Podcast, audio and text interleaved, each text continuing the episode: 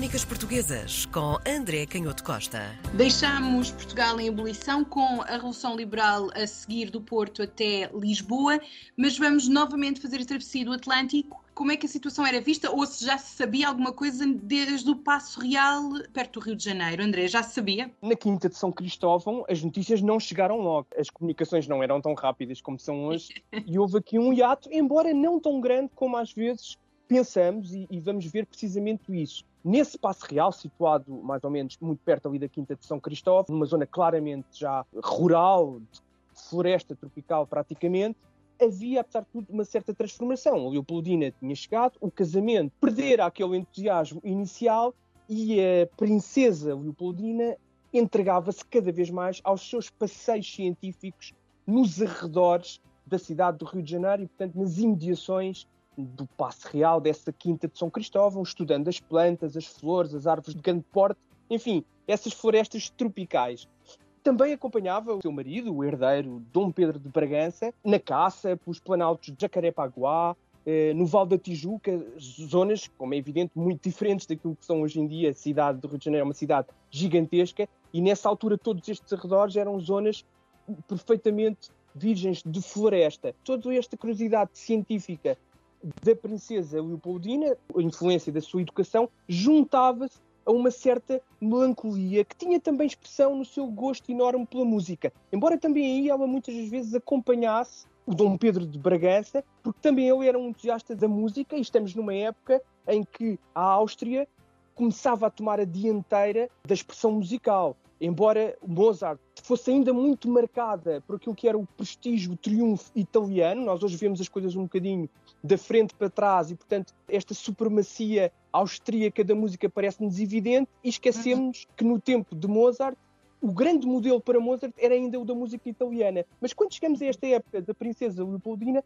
já temos de facto esse triunfo austríaco da música e é Beethoven que já reina. E, portanto, ela era também uma grande apreciadora da música e, de alguma forma, esse amor pela música também encontrava eh, acolhimento a essa melancolia. E a melancolia prendia-se com a situação política que temos vindo a descrever, esse choque, antes de mais nada, entre a aristocracia que circulava pelo passo e os nobres da terra, que os aristocratas portugueses consideravam brutos e pouco sofisticados, por sua vez, os nobres da terra, muito mais pragmáticos, muito mais entregues à exploração agrícola, ao comércio, consideravam os aristocratas portugueses parasitas. Temos vindo também a falar do choque fiscal e da forma como esses líderes das cidades, esses líderes da, da, agricultura, das grandes explorações agrárias, olhavam cada vez mais para os impostos que sustentavam esta aristocracia no passo de uhum. forma muito desconfiada. E a princesa Leopoldina também vai absorvendo esta realidade.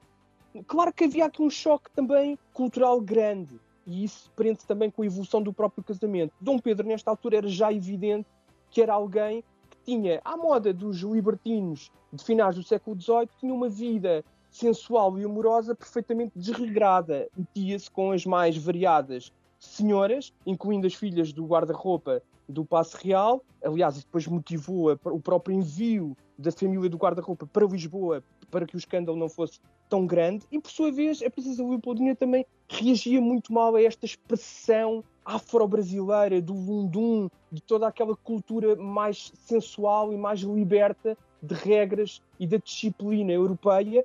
E isso também ajudou a, cavar esse fosso que depois, e isso é que é muito interessante, quando começam a chegar as notícias da Revolução, quando já unido o governo do Porto e Lisboa a decidir aquilo que quer para uh, o governo de Portugal, e sabendo das notícias da revolução que estava a ocorrer no reino, os próprios regimentos das diferentes tropas em muitas das grandes cidades e das regiões do Brasil, no Grão-Pará, na Baía do Maranhão, revoltam-se e declaram apoio a esse projeto de Constituição portuguesa, formando juntas de governo, a verdade é que é muito interessante como a princesa Leopoldina vai, de alguma forma, começar a olhar para este fenómeno, ela que era austríaca e, portanto, não representava nem os interesses do reino de Portugal, nem os interesses do Brasil, vai começando a olhar para isto com uma capacidade de distanciamento que a família real não tem, que as elites políticas no reino de Portugal não têm e que as elites políticas no Brasil também não têm. Mas a, a grande questão é projeto, os líderes políticos da Revolução em Lisboa